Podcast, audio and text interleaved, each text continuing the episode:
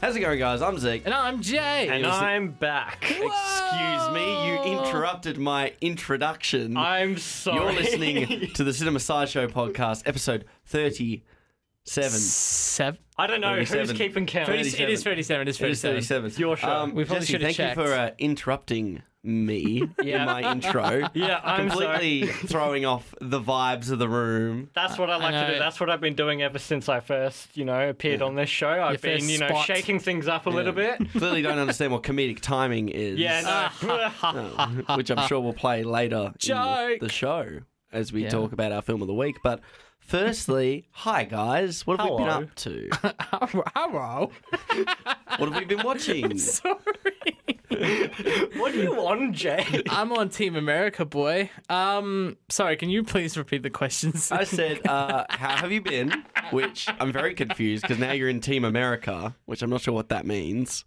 you, you're Team America. No, qu- I just quoted about- America. You know, I've never watched that movie. Jason, You're America. insane. I've seen like bits and bobs of it, but not. You're watched it. insane, dude. You haven't Yeah. seen it. That's the South Park guys, right? yeah. Yeah. Wow.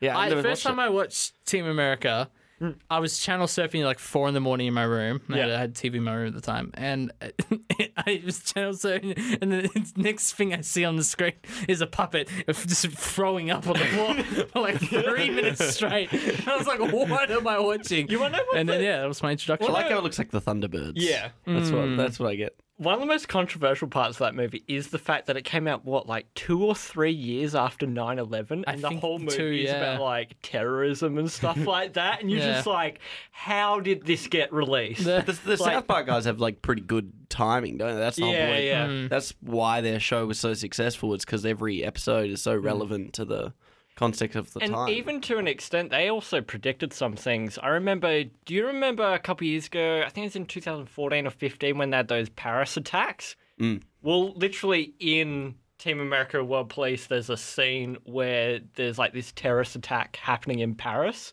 Oh, I And, like, remember that- I remember that scene. That scene resurfaced when the terror attacks happened, and it was like, oh boy, like they actually like predicted this. It's, it was Oh, no. crazy. it's pretty hectic. But, yeah, almost as bad ahead as the of its time. Simpsons.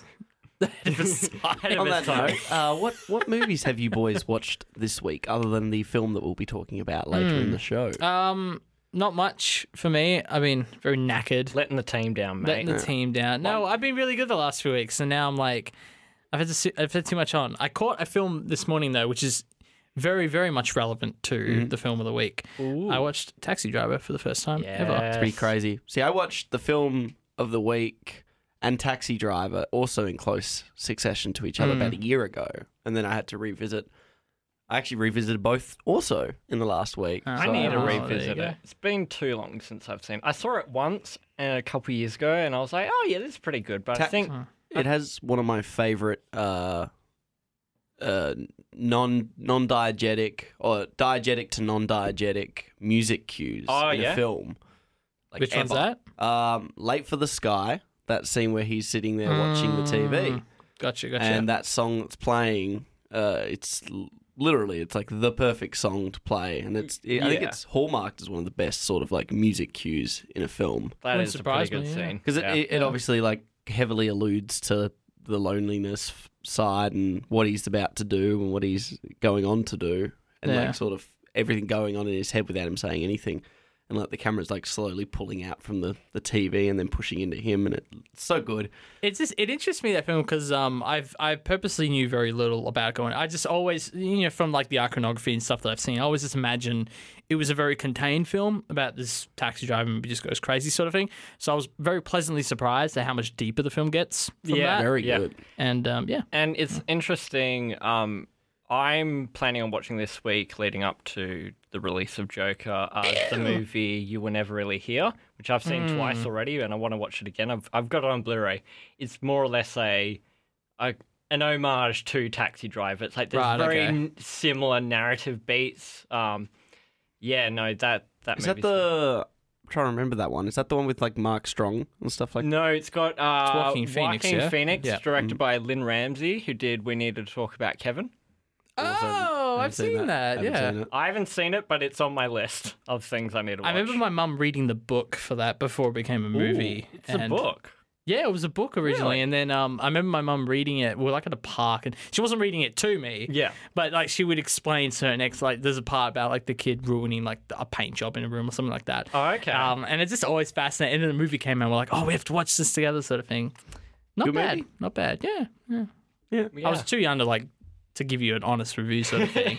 you know, when you watch movies when you're like five, and you're like, yeah, you watched it when you were five. no, I mean, in, ge- I mean in general, like when you watch a film, you're too young to know if it's good. I was, Yeah, ta- yeah. I was talking, to, I was talking to Damien the other day, and we were talking about Devil, and and no, Haven't it's seen it. um bloody what's his name, bloody Shire, bloody Shia LaBeouf, no no no no no um actual cannibal. oh no Shia M Night LaBeouf. um M. bloody Night M Shy- Night yeah yeah yeah Oh, yeah, yeah, um yeah. which he did in like 2010, and we were ta- and he's like, is it any good? And I was like.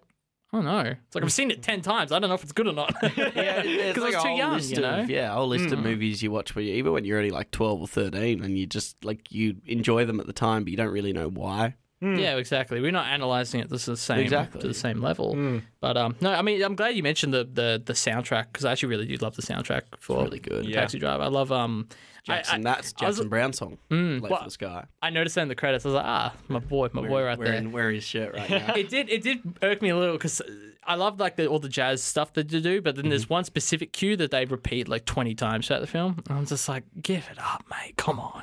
yeah. It just started uh, started to just that's annoy like me. the. uh, It's like Dogtooth almost. You know, it has like no, sorry, not Dogtooth. Um, Lobster. Oh yeah, It's got yeah. the same musical cue over Yeah, and over yeah, and yeah. over and Yeah. over again. like it's his third film or something like that, Taxi Driver. it's very early, yeah. it's not first. Um, and I know I Jackson had it. o- no, I had it open before. I actually did. Are Uh, you meaning Um, to say it's his directorial I uh, don't debut? think it is. It's definitely not. It's it's. He ended up doing a docu. He he's- Mm. had a lot of movies in that, that period from like 75 to 80. Where Well, I he know did, he like, wanted three to or do more four. doco after like Raging Bull and stuff like He that. did. He did. And, Mm. um, he did the last waltz. So he did the, the band's last uh, performance, and they had like all Oh, these okay, huge yeah. folk singers come in. Yeah. It's a really good doco. That's awesome. Sort of like it was like a one night only concert where like Bob Dylan and Joni Mitchell. and- I like how if you go on Scorsese's um, Wikipedia page, it comes up with his list of favorite films before his list of his own films. Because I know his de- debut was like I Call First. I think that was like the alternate title to it. I'm trying to find the actual, like the original title for it. Mm. Um, did you enjoy the movie? is this it? What Taxi Driver? Yep. Yeah, no, I, I know. I really enjoyed it. I felt, like I said, I thought the music was really great, and I love how deep everything got. Um, and of course, um, uh, De Niro is excellent in it. I think he's better in that than he is in Raging Bull. I Mm. think I enjoy that film more than Raging Bull.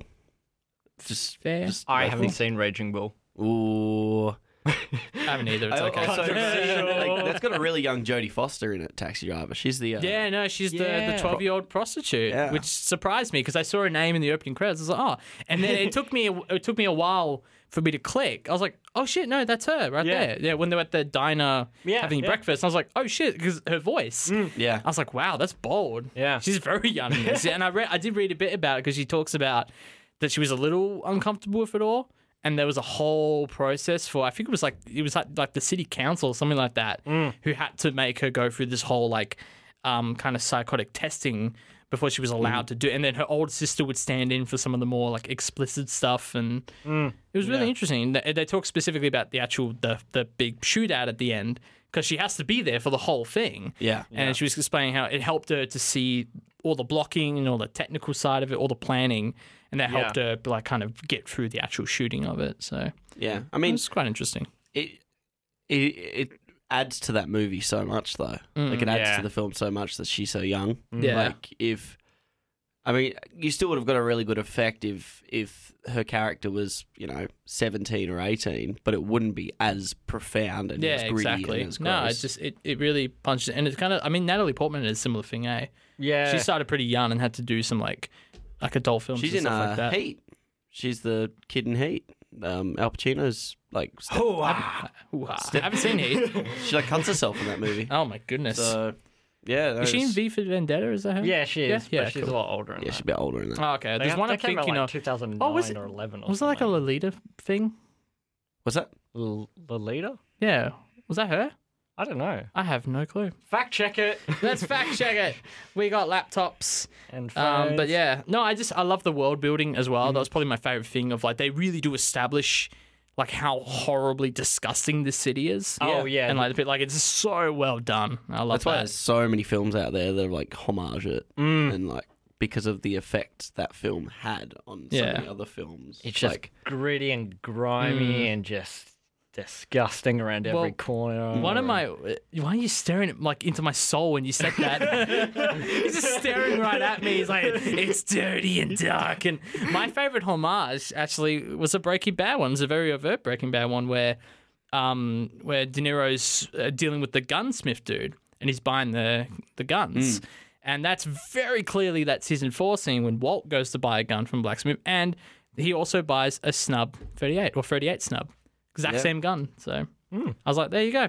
nice. That um, that was the one I caught. speaking Like, Mm. of Breaking Bad, the El Camino trailer dropped in the last Ooh. week. oh, like the proper one, yeah. The proper one. Uh, boys, we've all watched Breaking Bad here. uh, Have we not? No. what? I've seen one episode. You're The insane. first episode. You're And you insane. didn't want to watch more after the first episode. I had to watch it in one of my classes. And what did you think That's of a the good first class. I thought it was really good, and I just never got around It to actually watching is You're insane. one of the best openings to a show.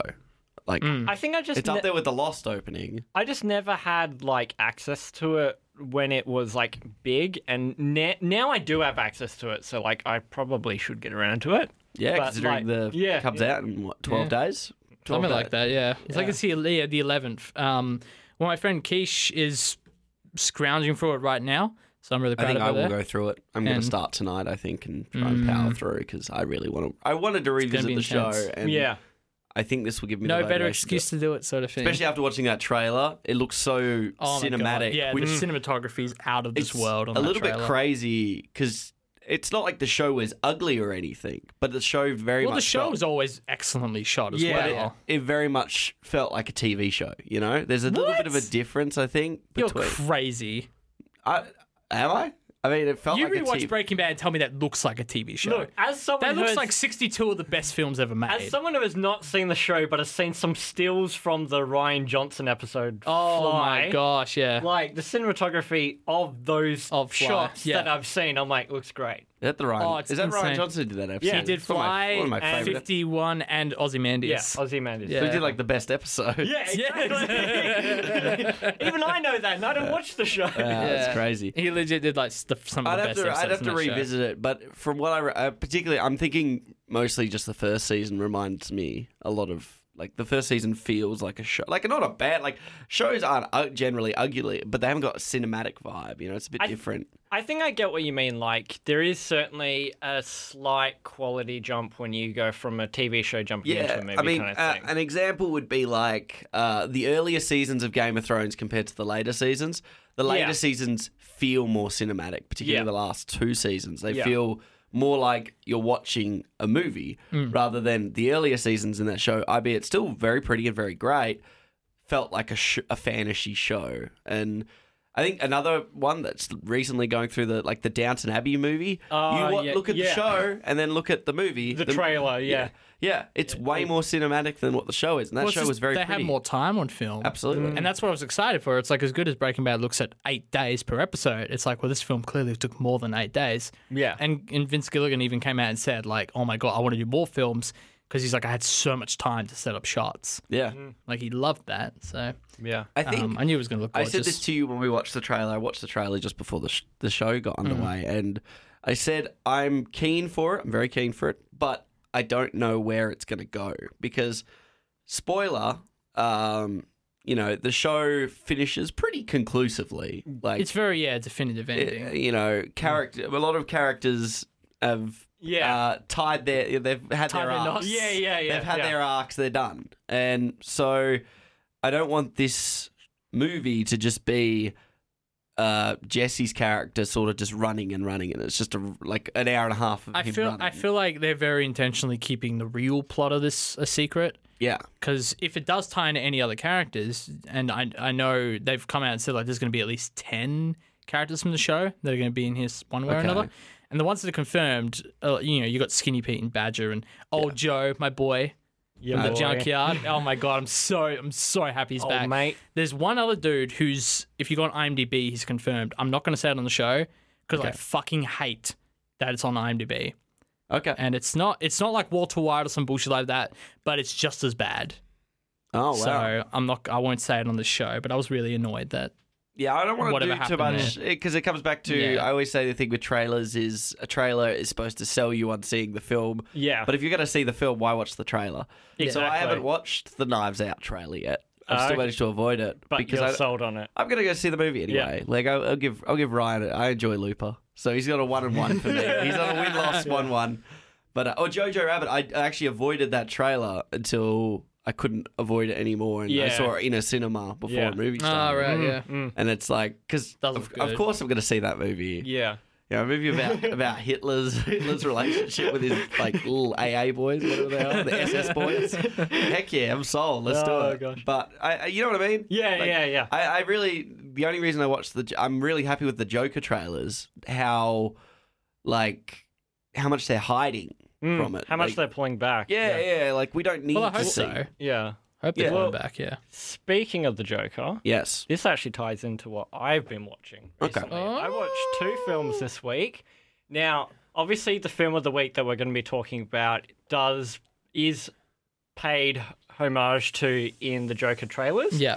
Um, but there's two other. That fil- was Zeke sipping on a drink just now.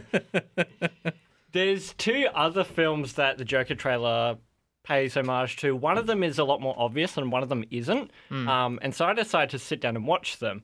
Now, here's the catch, though: these films uh, were released uh, essentially uh, older than myself, and one of them is older than my grandfather. oh. I watched two classic films. So what, like 1970s? No, no, older than that, buddy.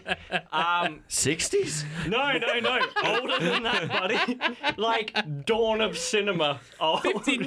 No, like thirties. I'm like kidding. thirties. Yeah, so the f- uh, first film I watched was the 1938 classic Modern Times, Okay. um, which is paid Ironically homage to- titled. Yeah, yeah, yeah. Yeah, so yeah. the Charlie Chaplin film. Interestingly enough, uh, the movie was supposed to be Charlie Chaplin's first uh, speaking film because he did a lot of Ah, silent films before that. Yep. But then when he made it, apparently he's just like, yeah, no, it works better as a silent film. So he just kept doing it as a silent film. Fair Um, there are like some like Ballsy. ADR moments in it, but for the most part, it's m- mostly a silent film. Um, and Joker makes reference to this in the first trailer. Um, the music that plays over the top of the trailer is called Smile, Mhm. and that particular tune is originates all the way back to the 1930s, which is used in that um that uh, Modern Times movie. Also, if you look closely, there's a moment where he goes to the theater and they have a huge Charlie Chaplin poster banner like on the theater wall or something like that. Um, and like it's interesting because the movie itself is about like a guy who's just struggling to get through life and he just keeps getting beaten down by society. I know that's become a bit of a meme, but like Society. society keeps beating him down and he just keeps getting back up again trying to just make it through like these hectic times because it was like it was around that time of like great depression uh, great depression era Yeah, so yeah. like you know everyone's struggling for jobs and money and stuff like that so yeah it was actually a really interesting watch and seeing how things how timeless some of the themes are like Yeah, you know where absolutely. Mm-hmm. it's been like 80 or something years and like you know y- it didn't feel like i could re- relate to some of the things that were you know happening in it you know it's not i didn't feel completely alienated by the fact that like it, it was released around the time like my grandfather was born Right, yeah. No, well, I mean, it's a sign of a good film. It's Yeah. how universal yeah its yeah, some, themes of, can some of be. my favorite films are from the 40s. Like, Yeah. Have you, wait you guys haven't seen one time one times have you No. No, no no, but definitely get onto it it's really good Because thirties thirties is an interesting decade for cinema because it's Mm. basically at the turn of the twenties we switched into sound in cinema. Yeah. But then that what that did was we had a whole different array of jobs that Yeah. were created from sound being introduced to cinema. exactly And also filmmakers at the time didn't know how to write for sound on screen. yeah So that's why a lot a lot of the 30s films tend not to, for example, like you just said, that one with Charlie Chaplin Hmm. was predominantly a silent film. It's because a lot of the films from the 30s Hmm. and stuff, they're just not very well written because people didn't know how to write. And this is why there was a Hmm. Apparently, whole people still generation. don't know how to write today. As well. Yeah, but that's why the 40s are hallmarked as such a golden decade Yeah, because yeah. you had a whole generation of To figure it out. filmmakers that pushed into they were preparing for sound in cinema. So you Hmm. had people like Orson Welles and Carol Reed and Well, you know like who then introduced like actual like story and script yeah. Well, through yeah. Hmm. Well, then the second film I watched, which is interesting, ties into this whole thing, Hmm. um, was actually released in 1928. So last year was its 90th anniversary. Damn. Um, it is the drama. Uh, I want to. Yeah, it's a drama. Um, called The Man Who Laughs. Now this is I a think I've silent heard of film. this one. Yep. Um, and it's interesting watching this movie in particular. Like w- w- with the lack of dialogue, they have to you know exaggerate more with their Yeah, acting pantomime. and stuff. Yeah. Yeah. yeah, So it's more kind of pantomimey where they're all like, "Oh no," and stuff like that, and they got the title cards and all that. So basically, Nice. the reason why I watched this is because this movie is essentially what led to the creation of the Joker character itself. The Joker did not exist when this movie ca- i If The Man Who Laughs came out today, you'd be like, oh, this is just a rip-off of the Joker kind of thing. But this movie actually is what led to the creation of the Joker. I think he was created in 30s or 40s. But like Late 30s the sounds people right, I guess. I don't know. who first drew the design for the Joker look at looked at a film still from this Hmm. movie, The Man Who Laughs, um, and they were like, "Damn, we've got a cool character we want to create," and so Yeah. they basically just ripped off that. Um, but essentially, it's a movie about this um, this uh, guy who's horribly disfigured and he just can't stop smiling. He's just got this like menacing grin on all the time. Right, yeah. And he essentially gets used as like a traveling sideshow. So he's going around to all these places and everyone are poking fun at him. And he. this sounds really dark. It is. That man. sounds very dark. For Oh, Yeah. a movie like released in the twenties, it's super dark. It's like people just laughing at him, and like he he he falls in love with this girl who's blind, and like half of the movie is essentially Lucky him. half of the movie is essentially him trying to find 1940 was the Joker's first appearance. Ah. Yeah, yeah, Ah, 1940. So there you about like go. 15, 20 years Yeah. later. But like essentially, the whole movie is about like him trying to find a way to reveal to this blind girl that he's horribly disfigured because obviously she doesn't know because she's blind. Yeah. Oh, And like But why would you just tell? I don't know. he's just so like very insecure about all these things and you Gotcha. know the, the girl's like oh why is everyone laughing you know he's just a sweetie and he's just like uh Sort of like that, uh, that sort of Phantom of the Opera vibe. Yeah, yeah, it kind of has a bit of a Phantom of the Opera vibe. Um, but it was actually very interesting watching a movie like this. Um, yeah, like just interesting to see how s- an iconic character like the Joker, like how it kind of came to be, and, Right, like, the yeah. inspirations. There is one particular shot in the movie that they pay homage to in the Joaquin Phoenix Joker trailer. Um, Okay. There's a moment where a character pulls their mouth back Ah, yep, yep, yep. and like yep. uh, uh, with their fingers, trying to and they're stretch doing the like this kind of smile out. stretch smile, and it's very, it very much looks very similar to that moment in, Yeah, in the trailer. where he's looking in the mirror and he's like trying to pull a smile and he just lets go, and, and it's that's a great sound beat in that trailer as well. when- Yeah, it's when like he- a boom. Yeah, yeah, and it's like wow. What's it- that's what's it called again? awesome. like uh, the man who laughs. The man who laughs. I wrote The Man and it auto completed to Who Laughs. Yeah, so- exactly. I write- and, and there's even a um, there's even a Joker comic that was called Batman: The Man Who Laughs or something like that as a reference Yeah, to it. Like just that as- makes sense, yeah. yeah. Geez, this looks horrifying. It is. I was going to say in reference to what you 18th just- century clown? No, thank you. That's a- probably I have, where- I have my victims. honestly I probably can where send that Stephen to. King got his thing from. Oh, too. yeah, for sure, There's yeah. got to be some sort Yeah. of tie in there. I want to mention one other thing. Uh, well, have you have you seen anything else, Zeke? yeah. What have you In been the last watching? week? What yeah, have I been Zeke. watching? What have you been watching? Yeah. yeah, Zeke. Zeke. I revisited uh, Taxi Driver and the film that we watched this week. I went on a Scorsese bender. yeah. Well, uh, same, eh? There you go. Uh, Marty. I revisited Marty Good, Goodfellas. Uh, Oh, I 'cause still I haven't bought it on seen Blu-ray. it. Oh yeah. And, Nice. Um, yeah, I was like, I just started watching Scorsese after Scorsese, and next thing you know, it, I was I was down the rabbit hole. Eight movies. Question: Did Yes. you watch Shark Tale?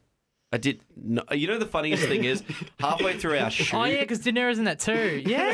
wow. Yeah. He plays a puffer fish in Yeah, I that movie. remember You know, that. you know, halfway through our film shoot for Hitched, Yeah.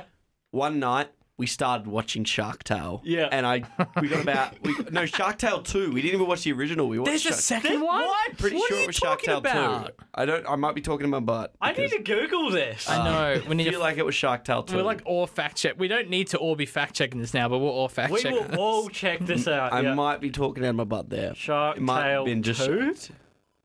There's something on IMDb. DreamWorks Shark Tale 2. No, this You're surely not. lying, Zeke. Ah well, must have been just Shark Tale. I like how I haven't the, the watched it in main character's ages. name is Oscar. But did this film win any Oscars? Oh, like it oh did. no. Um, so What? one of the first things that came up was a, a YouTube video, and it says "Why no Shark Tale sequel?" and it's a person in a furry outfit. That's the reason why. Why? What is the correlation between these two?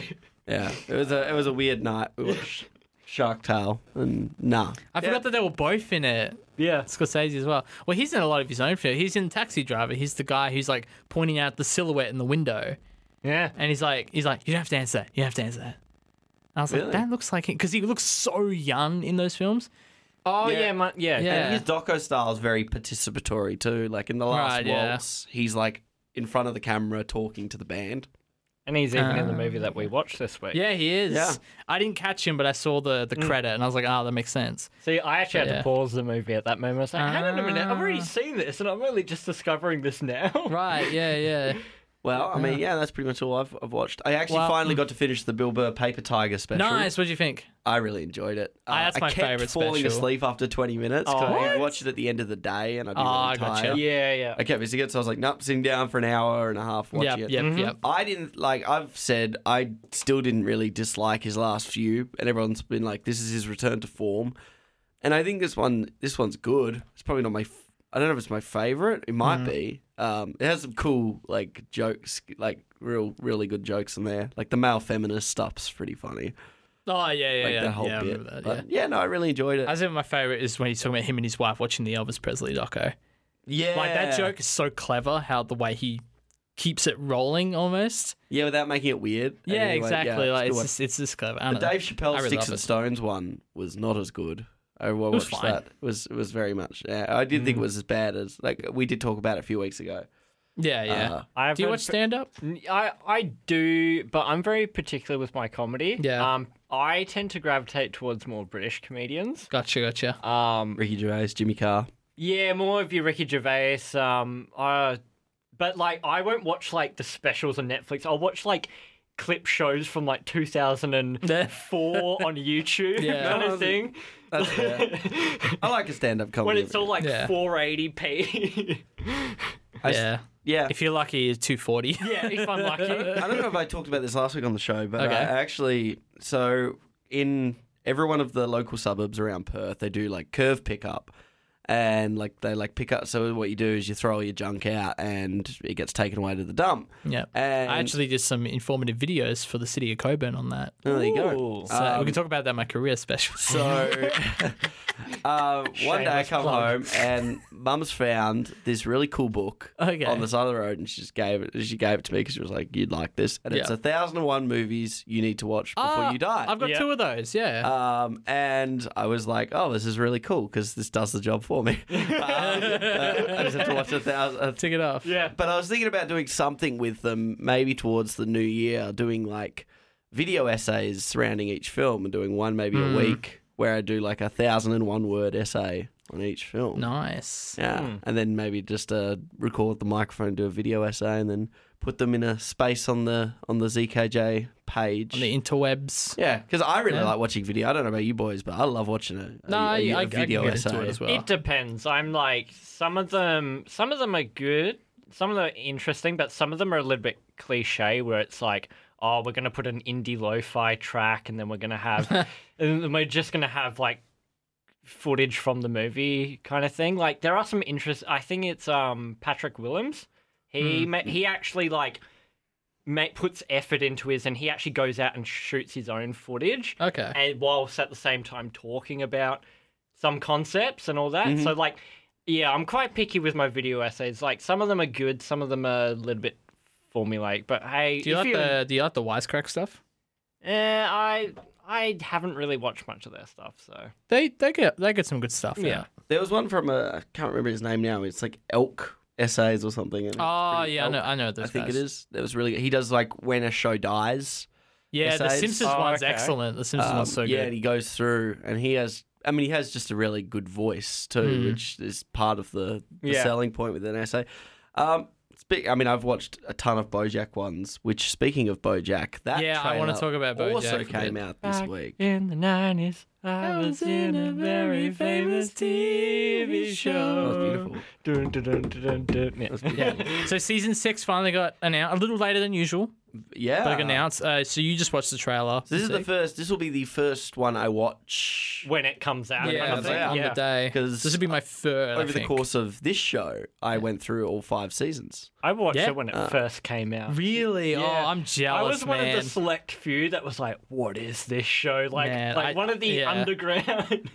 I got to it initial after season startup. three. Yeah. Hmm. You're Yeah. the, the hipster of this. I'm I'm so glad Like that it was cool. like obviously the show has gotten a lot popular over the years that it's Yeah. been running, but I'm so glad that it hasn't reached Rick and Morty levels of hype yet. Oh God. Yeah. Because I loved Rick and Morty, and then the whole Szechuan sauce thing happened, and it just Abusing made me want to Macca's cringe. employees. I don't think BoJack will ever get to that point because don't of think the it's style of- possible. the style of the show too. There's not quotable lines. I don't think. in Oh, there's BoJack. there's plenty of it's- clothes lines, but it's different to Rick it and Morty, where certainly it's Hmm. appeals to more mature audience because it's obviously it's dealing with these heavy subjects. Well, it's like Yeah. what's the Rick and- nihilism? Yeah, It's that- yeah. And- well, it's like Rick and Morty kind of like is is it's a more ki- childish version of nihilism. yeah, it's kind in a of way. it kind of appeals to like the fourteen year old monster energy energy drink, you know, snapback kind of.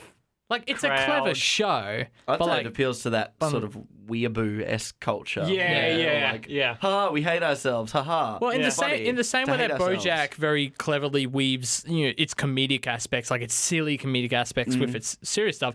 Rick and Morty does the same thing, but Rick and Morty's silly stuff includes like you know alien fart jokes and stuff like Yeah, that. yeah, yeah. Um, I which really- can just get I ridiculous. really think sometimes. about I really think about BoJack, and I don't think I ever find the show that funny. To be honest, if I Oh, but really, I laugh all the time watching I, it. I, I'm, I'm trying to think.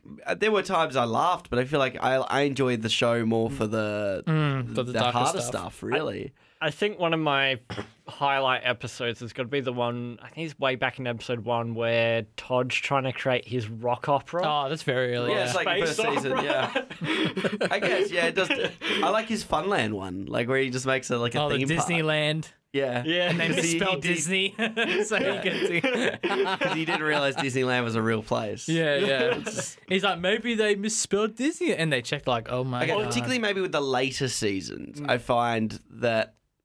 I mean, yeah, I guess I do find the show funny. I just don't think back on it like the same way I think you back don't on like like. the punchlines don't stick with you so I, I think the key difference between the two is when you're watching rick and morty you think about the punchlines and the running, running gags and stuff like that Mm. you don't you don't really take away maybe some of the the heart like the more serious elements of it they, they they'll be serious in the moment but then you might just be like yeah whatever but with bojack horseman like yeah, the jokes are the things that you. It's kind of the opposite. Mm. It's like the jokes you don't really think about that much. They're just kind of surface level jokes. Mm. Yeah. But then, like, what sticks with you is the more hard hitting stuff. Mm. E.g., the mo- uh, the moment I think it's in season season four where you realize BoJack's great grandfather. I Yeah. think it's his great grandfather, the voiced by lobotomy? Math Matthew Broderick, Yeah, yeah. who like does a lobotomy on his wife. Yeah. And you're like, what is this show? Man, that, that season four has such a good because that's the first season that I watched as it came out. So, Yeah. Yeah, and I was yeah. in a really dark place myself when I saw that, and I watched those first two episodes as it went live. Yeah. and I need a couple days break, but yeah, that or that whole flat that's actually my favorite episode of the entire show. That's Yeah. so weird. That's The, your um, favourite. when they It's probably flash that- back to the- up, the- the up with family one of my house. least favorite episodes. Of Oh all my the- the goodness. show. I think I liked. I just- really enjoyed man. season five. I think Season season, five's pretty five. good. I actually really enjoy that Diane episode where she goes to Vietnam. Very clever. Good episode. Um, And I remember saying on to you on the podcast before you saw that that they had a very clever way of commenting on Alison Brie Mm.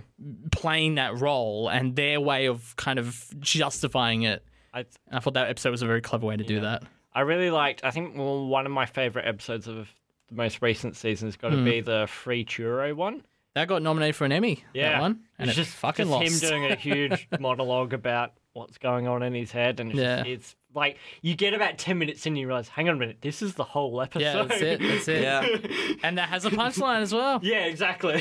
Where he's like, Pretty, e, wait, is an this- easy punchline. a Yeah, bit it's of an a- easy one. Like, a bit of an but easy I, you know, it's a good. It's not as funny as um the underwater episode, and then the punchline. He has he has a speaking button. yeah, On the, yeah. that's That's an actual, so that's good. an actual good That is punchline. so that is good. great. That wasn't Um, like. the reason I want to talk about this because you just saw the trailer for season six. I did. It is the final season that they're gonna do. Ever. Uh, yeah, it's in it's in the trailer, the final season. Um, they're releasing it in two parts. I'm guessing six episodes per. One on October 25th, the other 31st of January. Could be like a 10 10 Could be. because it's the last Um, season. Here's here's the thing though. So when I first heard that, I was like, you know what? I'm actually glad because kind of like Yeah. kind of like you were saying to me earlier, Jesse. Um, I'm I'm personally really worried the quality is just going to dip one year, Mm-hmm. and thank God it hasn't yet for me personally. But I'm glad that they're going to end it on a high note, yeah, yeah. so to speak. Hopefully. I've come to find out to, uh, today through several like tweets and some inside stuff because there's been talk of the animators trying to unionize throughout this season, and it turns out that's sort of semi irrelevant to this next fact. But it turns out the show's not ending on their own terms. Netflix is straight up canceling the show after season six because if you look at a tweet that Aaron Paul put out, Netflix has straight up said we're ending it after that. wow. So that There really could made be- me there Could, worry after there could that. be a situation where they take this, they do this season, Mm. and they could probably there's probably some sort of negotiation where they could be reallocated somewhere else off Netflix, maybe. Like I don't know how much Mm. Netflix owns the show exclusively. Well, it's interesting because the show is for syndication. I don't remember which channel it's for, but It'd that's probably be like Comedy Central, right? you know what I think it is Comedy Central. Yeah. Yeah. I think, but I also heard that apparently Netflix do a lot of contracted stuff where you can't. If the show is off Netflix, you- it's like seven years before they're allowed to be bought by Oh, another net or really? something like that. Um, that's what I heard. I don't know if that's for this show. Okay. And like I said, yeah. the unionization stuff was apparently just coincidental. Mm. Apparently, the decision was already made before that started happening.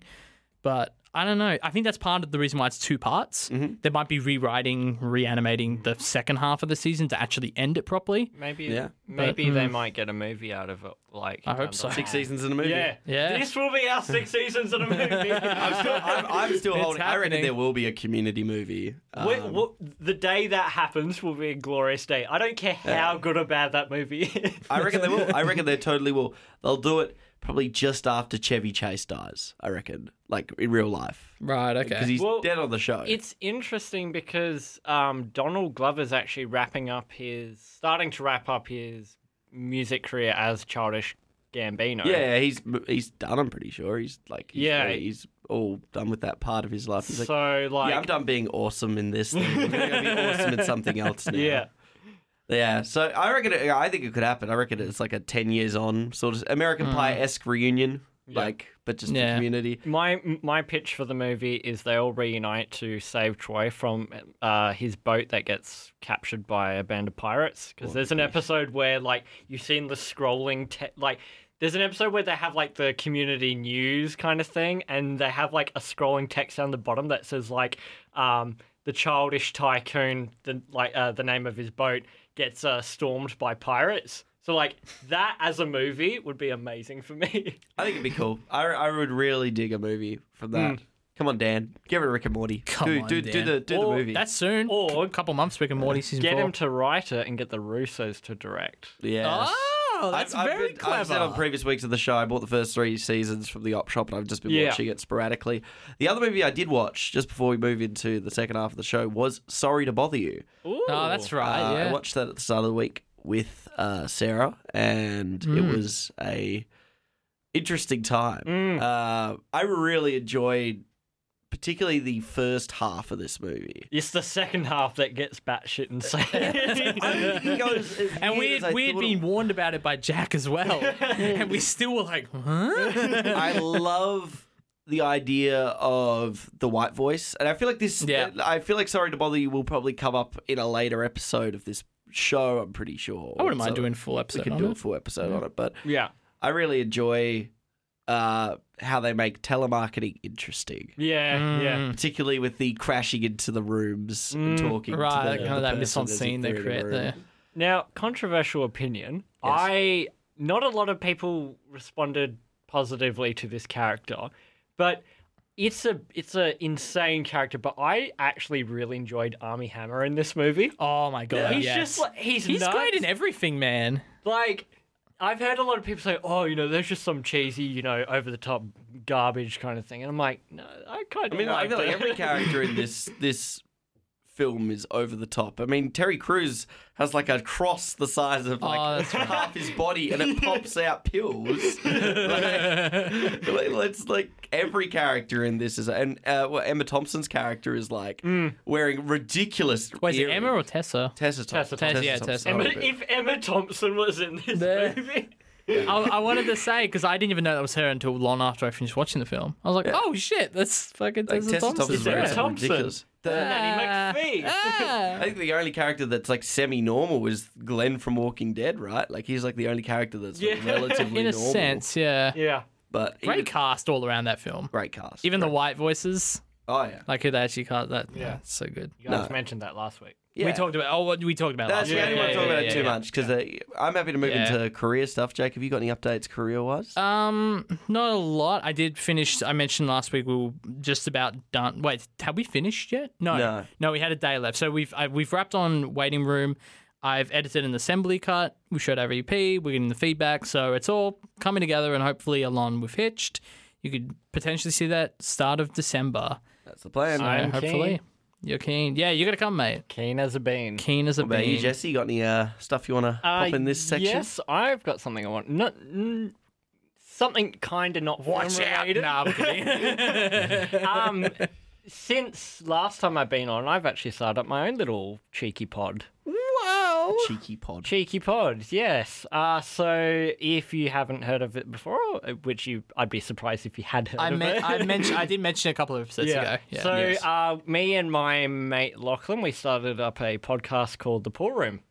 Poor room. Pool Room. Um, You go so- swimming. Yeah, there's no swimming in this room. Uh, no, it's actually a reference to the castle. Um, I don't know if you guys have made the connection. Mm. I think I made it. Couple I of jousting mentioned it on the sticks. show. Yeah, so essentially, in the context of the movie The Castle, it's uh, Daryl Caro. bleh, I, f- I always stuff up his name. Kikovic. My, uh, my, the character that Michael Caton plays has this room in his house called the pool room, and it's Yeah. this room where he puts all his prized possessions. They're not necessarily super expensive things. Some of them are just really weird and ob- odd objects. But like, if he likes something, he'll say it's going straight to the pool room. Um, so we thought, why don't we create a podcast where we talk about Australian cinema Hmm. and all the weird and quirky films that w- we release and put it in our metaphorical pool room? I mean, we don't actually Ah. have a room, but you know, it's our Be cool if it uh, went off the ground. You guys actually had a pool room where you put that would every Do a be film. video amazing. podcast, yeah. That'd be awesome if we We've been did. in like five rooms in this show. I mean, It's we've the, it's done the a bit. of- cinema sideshow tour. Yeah. I mean, we have done a bit of jumping around between rooms. I think there's one room in particular that we're now kind of okay, set in. settling into. Um, we are three episodes in. We've actually a third, Oh, okay. a third episode you recorded your third? is, I th- think that is literally being released as we speak. Oh shit! Okay. Um, it will probably be posted on our socials tomorrow morning because I still need to edit together a infographic thing for the Facebook. oh, gotcha, gotcha, um, gotcha. But basically, episode one we Oh did. yeah, it went up today. Look at Yeah, that. yeah, look at that. Look Oh. at that. So we sneaky. did the uh, 2006 film The Proposition, uh, written by Nick Cave uh, and starring Guy Pearce. And the Dan- bad seeds. Yeah, oh no, just Nick Cave. The- Although, interestingly enough, I mentioned on the show that, you know, it actually in parts does feel like a Nick Cave music video because he does the score for it as well. Nice. So it's like these like sweeping shots, and it's just like his, you know, going on the guitar and his brooding voice. Yeah. Um, yeah, it's a really great film. But um, that's our episode three. We did the Babadook for episode two. I'm halfway through that one. episode one, we did Muriel's wedding, and Yep. episode four, which I won't spoil, Oh, does no. feature, which we need to record sometime, I think, this week. Does feature fecal matter in the film. Gross. Ooh. So yeah, we- Disconnected. I'm not going to reveal what Nah, that is it's not. until well, actually, it's Can we figure it out? Broken. Where is the VCs? We uh, Okay. we drop it at the end of this episode, so g- give a listen to episode three. And Very nice. Yeah, um, Uh, on Spotify. it's on Spotify. It's on, Spotify, yep. uh, Apple Podcasts. Um, basically, the website we upload to automatically uploads it to like a heap of websites. Oh, so, like, cool. if you've got some obscure podcast app, chant, uh, like chances are it's probably going to be. Yeah, it's on pretty there. handy. Podbean does the exact same thing. Uh, It's we we use Anchor FM. Uh, this episode Anchor of the podcast FM. is sponsored by Podbean. Not that other shitty one that Jesse just did. No, no, no, no. See, here's the thing. We started using Podbean, but then I was like, this website's clunky and weird. So, like, I Oh, just no. deleted my account and Dump then we him- signed up dump for him right Anchor. now. and it's Cut so, his mic. An- Anchor FM is so much more easier to use. in Cut my his opinion. mic. No. Cutting it right now. But no, check out our show. It's, uh, yeah, no, we've been trying to talk about specifically Australian films. And Nice. T- we'll probably. At one point, talk about TV shows, um, but at the moment, we're still trying to find our feet with it. Like, yeah. we're trying to come up with a c- consistent you know recording day and release day because Mm. at the moment it's kind of been a little bit all over the shop because we've been you know trying to cater to our availabilities But Right. Yeah. i yeah. think now we're starting to get into like going ahead where we've got like set days that Hmm. we're going to be recording and shooting I was saying it earlier to someone today how hard it is to be consistent it is on it stuff really like is. that. I remember it was a huge pain in the ass when I did my Game String 2 podcast a couple of years back, and it ended up being like once a month. Mm. yeah Mm. And it's like we found a consistency, but I was, it wasn't as often as I like. And I'm shocked that we've done as well as we have on Mm. this show. Yeah. That's been weekly for 37 weeks in a row. Like, I'm shocked that we managed to do that. well we close to- So close to 52. i know you guys are my doing so well well it's insane. We at this current stage in time, because of our really hectic schedules, Yeah. we have decided to make it kind of fortnightly. Um, Fortnite's pretty good. just that's so pretty good. that because we don't want to be pressure overwhelmed and pressured into you know releasing mediocre content kind of thing. Yeah, exactly. Um, at this stage, it's fortnightly. However, we may transition into weekly towards the end of the year, maybe or start of next year, possibly, depending Yeah. on when, when we feel like it's ready. But at this stage, it's fortnightly. I mean, that's the, as long as it's consistent. That's more way more important than how Yeah. fast it comes out, sort exactly. of thing. So exactly. No Right dramas. on, yeah. Well, let's move Right. into our movie of the week. Jake, what are we watching? we are watching The King of Comedy. Ha! And what I'm thinking as I'm sitting here now, well, maybe this is my big break. This is my big chance. You know what I mean? You don't just walk on to a network show without experience. Now, I know it's an old hackneyed expression, but it happens to be the truth. You've got to start at the bottom. I know. That's where I am at the bottom. That's a perfect place to start. Rupert Pumpkin. is A. failure, In. life, But. a Celebrity. in oh. His. own Mind. hosting, And. imaginary Talk. show, In. his Mothers. basement, When. he Meets. actual Talk. show. Host. Jerry Langford. isn't sorry. He's Convinced. it Will. provide His. big, Break. but Langford. isn't Interested. in This. would be Comedian. We did it. Congratulations. Yes, I jumped we a did line it. and I stuffed it up. Well, What was, the, what, was, what was that all about? That's the description of the movie we we're reviewing Oh, this yeah, week. yeah, yeah. That's a, that was a good joke, guys. Ha! Ah, ha, ha, ha, ha. No, uh, we King of are Comedy. the kings of comedy. Yeah, Um, Kings of Comedy. I think we've talked about uh, that we often do quite contemporary films here on uh, the Cinema Sideshow. We haven't done a lot of older films. Hmm. I think King of Comedy is now officially the oldest film I think we've watched Is it? As the film of the week. as the film of the week. Yes. Although I think Unless I, you always like to bring up other side of the wind. yes, yes, uh, with- although I technically win with The Man Who Laughs being 1928. yes, Sure, but uh, this I guess is in the- terms of our full this is yeah, this is the oldest Second half uh, of the movie show. of the week. Yeah, yeah, Um, We're getting a little better. Like we did Pulp Fiction got us back to the nineties. Um oh, Fight Club Fight was Club after was that. 99. Yeah, okay. ma- No, we did older than that, surely. no, well, generally What don't. year was Bottle Rocket? That was after Ninety-five. Oh man. So yeah, Well, yeah, we're bad. Get your shit together, Hopefully mate. we'll we'll push and do more in the future. But um, obviously we're all big fans of Scorsese. Yeah. Uh, Marty. Marty yeah, I think a lot McFly. of a lot of younger filmmakers definitely would put him up there as one of the big inspirations for why they became a filmmaker. I'd Well, say. he's done a lot of films, as has. it turns out. yeah. Looking at his filmography, you're just like, mate, this guy is busy. He is very He's been busy. Well, it's interesting because much like Fincher, we talked about a couple of weeks ago, he doesn't write a lot of his own stuff. No. Most of his bigger films, bar maybe like Goodfellas, he which he co-wrote, like he didn't write. He didn't write Wolf of Wall Street. He didn't write Departed. He didn't write this film, for example. He Yeah. didn't write Taxi Driver. So yeah, just interesting. So, verdict, guys. King of Comedy is a yay or a nay? Huge. N- bleh, bleh. Oh my it's God. a huge yay from me. Look, almost said a huge nay. horsey, horsey. I don't know. Um, I agree. This is a big yay for me too. yeah. Yeah. Really enjoyed this one. All This right. is- Good night, guys. all we have to That's all for today, folks. No, I think, I think from the start of this film, you, you're you're pretty hooked in or like early on. With Oh, this film, yeah, yeah. and you can. It's uncanny. Obviously, we're bringing this film up and we're talking about it this week because of Joker next week, Yep. Mm. which spoiler that's our film next week.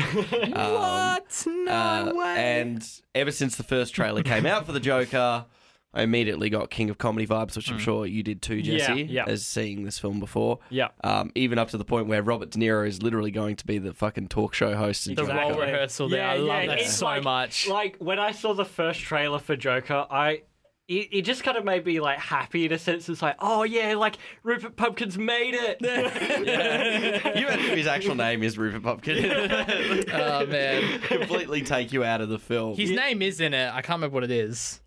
Um, He does have a name in, in here. Joker, yeah. Um. Oh, it's not coming up on here, but I read it somewhere. good old I think Bobby De Niro, Literally, the in only one that his doesn't have a name. older age has, you know, sort of like a lot of people probably have probably had deteriorating opinions about his ability to act. Yeah, I he was know- in um, what was that movie? Dir- Dirty Grandpa, was it? Yeah, he's a dirty grandpa. Yeah. Uh, and and New Year's Eve. yeah. Uh, Murray Franklin is his character name in I Joker. want to see the ball drop. Let me see the ball drop.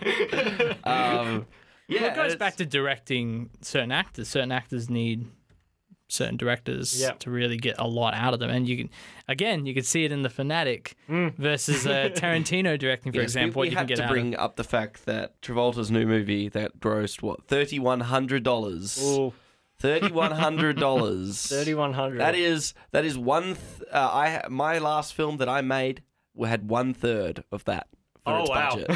I'm for going to its see if budget. Disconnected can make more than the Fanatic at this rate. How funny would that be? if it it's not did? that far off, eh? Yeah, like that's crazy. But like Mate. honestly, it's impossible not to compare the two as the s- the type of movie they are. Yeah. they're both about a fanatical supporter that doesn't take the hint. Yeah, doesn't take no for an answer and just keeps persisting Yeah. until he gets himself into a lot of trouble. Hmm. Mm. and both of them do suffer both mental conditions. I, w- I mean, it would. It, would you say Rupert Pupkin has a mental I would condition? definitely. i i it's not highlighted, but Yeah. you can kind of get a bit of a vibe that he definitely has something. Yeah. And I mean, like, granted, when this movie came out, uh, mental illness wasn't really talked about as much as it is today. So, like, I could imagine maybe Scorsese was thinking it when he wrote it, Yeah. but he didn't explicitly give him a label and say, oh, he's got this, because at the time, maybe he thought, oh, maybe au- audiences might not gel with it. And I really I like with this movie, and I'm going to compare it quite a bit to the fanatic. But the problem with Travolta's character is you definitely know that there is something wrong with him. Yeah, yeah. To the, even the way he dresses and the way he acts With the bowl compared- cut. with the, the, The bowl cut and the Hawaiian backpack shirt. walking around. Whereas, whereas Pupkin for the like for the main part, He's a normal-looking He bloke. seems relatively normal. Yeah, just yeah. Mm. for Yeah. some reason just can't take a take a hint. Lives in his mum's basement. Yeah. No, it's it's it's uh, it's. Did you just stare into my eyes again? I did. But you- Do you live in your He's- mum's basement? I don't live in a basement. so Well, it's interesting we talk about that because um, Scorsese's actually gone on record saying, out of all of his collaborations with De Niro, this is his favorite performance. I think it's my favorite too. Mm. Same. If I really, if Yeah. I, if I really Well, think man. about it, mm. this is the one where you kind of like his cat. Like, if I look to all the De Niro Scorsese films, I can think just off the top of my head. So obviously you got Goodfellas, you've got, Yeah. uh, you know, we've talked about it, Raging Bull, Yep. Taxi Driver, Taxi Driver. His character, you really don't like from. Yeah, Post to post, exactly. up until literally the last twenty minutes. Yeah. Mm, And Raging Bull, you definitely true. don't like his character at Yeah. all. Um, and then this one, he kind of does have this endearing exactly. charisma. Yeah. That- It, yeah, it's kind of a bit like it's interesting. There are it is somewhat similar a bit to Taxi Driver, but like I, I feel like the two complement each other Yeah, You it's know, amazing like- how close uh, Yeah, time wise they are to each other. Like it's almost About like eight an years, something like that? alternate reality in a sense, kind Hmm. of thing, where it's like y- you're following the same actor playing a s- character who kind of goes on this path of destruction. and- Yeah, yeah. But like it's it starts out as like a lot lighter and a lot more like oh yeah this is you know he's just a simple guy trying to make his way in the world and then Yeah. it delves into madness. Well, it's interesting because you mentioned that the tone of this film is so interesting. It is. First off, it has a PG rating, which you sit down, it's like, yeah, I guess that makes sense. yeah. like, there's nothing like Sort of, that yeah. visceral that happens in this film. Like, he has a gun aimed to him at one point, and there's a there's a, a prop gun used at one point. Which can Yeah. we point out for Scorsese, a PG film is definitely almost unheard of with it, especially his Yeah. theatrical films. He doesn't have a lot of PG. Particularly in his early days, like it was only until you know Hugo came along in Mm. 2011, I think. That Yeah, that was. sounds right, Like, yeah. Other Yeah. than that, it's like a lot of his earlier stuff is. When I think of Scorsese, I think of your MA15 and your R18 kind Yep, of stuff, yep. where it's like Yeah. really gritty, really violent, a lot of sex, a lot of women, language, drugs. and- yeah, all- very, all Wolf of of Wall it. Street is the cultivation of Scorsese as a director. Exactly. I think. Ah, It's- yeah. But it has all the funness to it as well. Yeah. Like, it's not a dark film at all, but you're right, it has all of Oh, these elements. I would say it's very dark in parts. Yeah, it gets, I gets feel- a bit I- I uncomfortable. feel like the when he darker punches, elements- like Margot Robbie and stuff Mm, like yeah. that. That's true, but in terms of like c- compared to like Taxi Drive, which is just so gritty Yeah, from the ground up, and, and the violence is so violent, you know, and that Oh, kind of. I feel, borderline depressing. Yeah. yeah, exactly. And like uh, with Wall Street, I feel like it's very much a fun time, and the, all the darkness in it, you kind of have to read into a little bit. You, you have to Yeah. think about. We don't see the victims of all the shit that that uh, DiCaprio's character is doing to all the victims. You won't see that, but if you think about, it, you're like, well, that's really Mm-hmm. Yeah. like you don't think This- about the effect like Well, that. yeah, like this guy's making money, therefore everyone else is, you know, being screwed over by Yeah, him. exactly. Kind of thing. Yeah, Yeah. And I think uh, we got to, if we go back to the context of the time when he made this film, Yep. this is definitely, although complemented by Taxi Driver, I do think this is a tonal shift too. Yeah. Mm. Yeah, This is definitely. so micro, this story. It really is just about a guy who wants to get on a TV show, which, you know, in the, the grand scheme of the world is not very big. It's Yeah. a, it's a, basically this film is essentially a relationship between two people Yeah. how it develops, and then uh, one of them, you know, uses doesn't take the hint over the other one, basically. Yeah. And I think uh, like yeah, for example, a great thing. Yeah, it's PG rating. It, it if doesn't kind of we don't really know why it's a PG rating, but technically it is. I mean, there's nothing. Mm. Yeah, well, there's- that- like I said, there's nothing in there visceral or that over the top. yeah, It Mm. almost plays into, uh, you know, without getting spoilery yet, although this film's a bit aged at this point. Yeah, but- Um, kind of plays into some of the stuff that, uh, was it Pumpkin? Pupkin. Pupkin. Yeah. No one guesses the No name one get. right. No one gets. No one gets the name. No, but it goes into like him having to convince the the other TV people like, no, no, no, my stuff's safe. No, it's like it's it's Yeah. clean. It's clean. Yeah. Sort of thing. um, it just reminds me of that, and it's like, yeah, it kind of is clean actually. yeah. I mean, i- it's more what De Niro does and how Mm. his character, even when not really doing that much, Mm. it feels like a lot's going on, and I think that's what I like about like this film, especially in the later parts of the the Yeah, film yeah. when he decides, well, I'm getting on this show no matter what. and Exactly. Yeah, yeah. Takes matters into his own hands, but it never gets to the point where you never feel like Jerry Lewis's character uh, is any in real any danger. Yeah. Even him, he's Yeah, that's almost true. self-aware Yeah. that he's Yeah. not in that much danger. It- like- exactly. Even when we'll get into the se- uh the you know the ending of this film Yeah. down the line, but Yeah. you know in hi his role towards the end there, when you would think he might actually be in danger, he seems quite calm about a lot of things. yeah, Right? because yeah. for lack of a better part, Rupert Pumpkin is an idiot. Uh, Yeah, and he doesn't know what he's doing. Yeah. Yeah. And I mean, I'm sure we can push more into that. Does anyone have any more things to say before we push into more spoiler territory? I guess we might as well start talking about spoilers because Let's just unpack this film. that's uh, yeah, well, Um, Let's do exactly. it. It's like, Let's jump left, right, and center. but um, recommend we totally mm, recommend you watch this. I think this film is probably one of the best films in the 80s. Definitely that Whoa, decade. okay. That's a bold claim, Yeah. sir. I would say Talking I about would the '80s here, sir. if I was to like off the top of my head. I mean, the 80s are a great decade. Decade. Yeah. And a decade that probably our generation appreciates a lot more because those films probably got played a lot in the house, you know, your Back to Yeah. the Futures and is it Goonies was 80s, right? Hmm. Yeah, That's- sounds right. E.T. Yeah, Yeah. sure. ET was definitely Yeah, 80s. big, big decade. Yeah. Um, no, I think it's definitely one of the, the smartest films and has one of the like the really one of the most entertaining stories. Hmm. I th- Yeah, I think this is probably one of the reason why I love one of the reasons I I get excited about this film is well the fact that like you- like I want to share it with people because like I feel like this is one of the most underrated Scorsese films Absolutely. Yeah. because of the fact that like when you look at his massive filmography, he starts out with you know your ra- Raging Bulls and your Taxi Drivers. Yeah. Um, then he moves on to his like later stuff like Goodfellas and all that. Which all those that films jazz. are big films. Yeah. They're like And it's kind Yeah. of like sandwiched in between them. Yeah. So it's like, I guess that's maybe why it wasn't as popular, because you, it, it, like, the best thing I can compare this to is um, Batman Begins is a great Batman origin story. That's a good comparison. But then you have The Dark Knight afterwards, and The Dark Knight being so fantastic, and everyone raves about it, Heath Ledger's performance.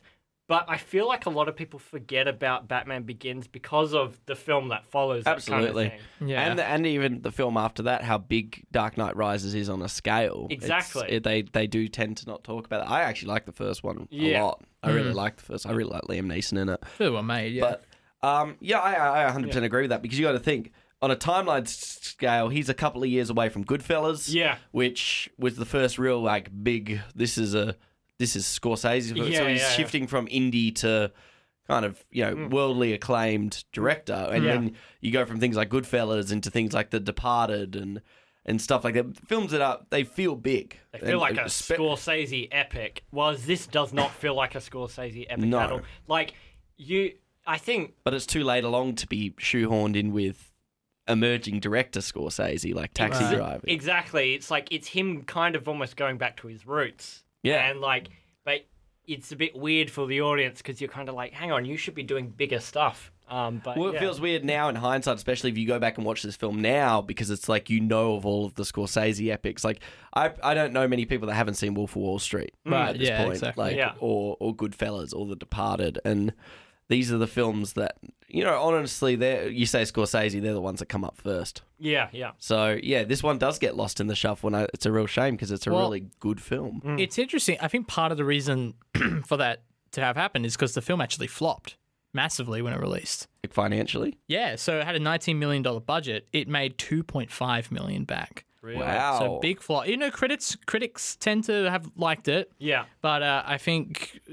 yeah, it just had a it just didn't make its money back like at all. And I, think part of the reason Scorsese reckons that is because it was a bit of a shift in cinema at Mm, that point, and I yeah. think he feels like the the personal film was starting to get lost at that point, which I Yeah. could see. agree. I mean, I you're can on see the, that. you're on the precipice of films like you know, Jaws, a couple well, of years Jaws, away. Jaws was a couple of years earlier, but then you've got things like you know Back to the Future, ET. These were Oh, a sorry. couple of I'm- years. I was thinking 70s, 80s. Yeah, but you're Yeah. right. Absolutely. so It's- the big that's- movies come by now. I, Yeah. I would have thought that having someone like Jerry Lewis be in this would be Mm. like a draw card for people going, What oh, wait, excellent it's the casting." movie uh, like uh, where Jerry Lewis is playing a fictionalized version of himself, Yeah. you know? Because he was, he was And he's really good at huge. this. Yeah, he's good. Yeah. And he was huge back in the day. So, like, I would have thought that would have, like, dragged people in, but, like, yeah, no, that's that's that's surprising. So to I'm not me. like Yeah. I'm not hugely synonymous with what Jerry Lewis has done. me But, uh, neither, but I do know he was he It's- was like big. He was back the then. comedian, I suppose. and I think like, it's- it was yeah, just he's a- excellent it- well, casting. from what I'm reading here, he was like a, a '60s comedy actor slash like TV presenter sort of guy. So Yeah.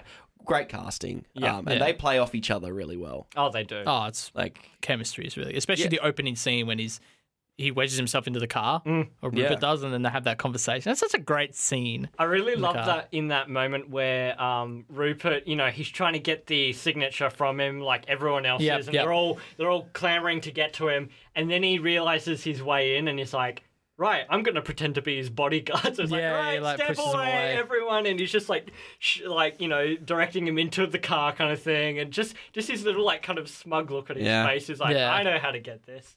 I think So- that my main takeaway with this film was the characters and their purpose in the plot was like it just really stood out to me a lot. And we, we have talked we've talked about uh, De Niro and, and Jerry Lewis, but Hmm. I think um and I'm checking her name now, but it was uh, I believe it's M- Masha, who's the Masha, yeah. other uh, she's Pupkin's uh, associate. Yeah, or the sidekick almost. the yeah. Kind of friend, kind of enemy, but Yeah, like very much. Frenemy. They have a very loose relationship where they both don't really like each other, but they have the exact same goal. interestingly enough, um, have either of you noticed the fact that Zazie Beats' character in Joker has the exact same hairstyle?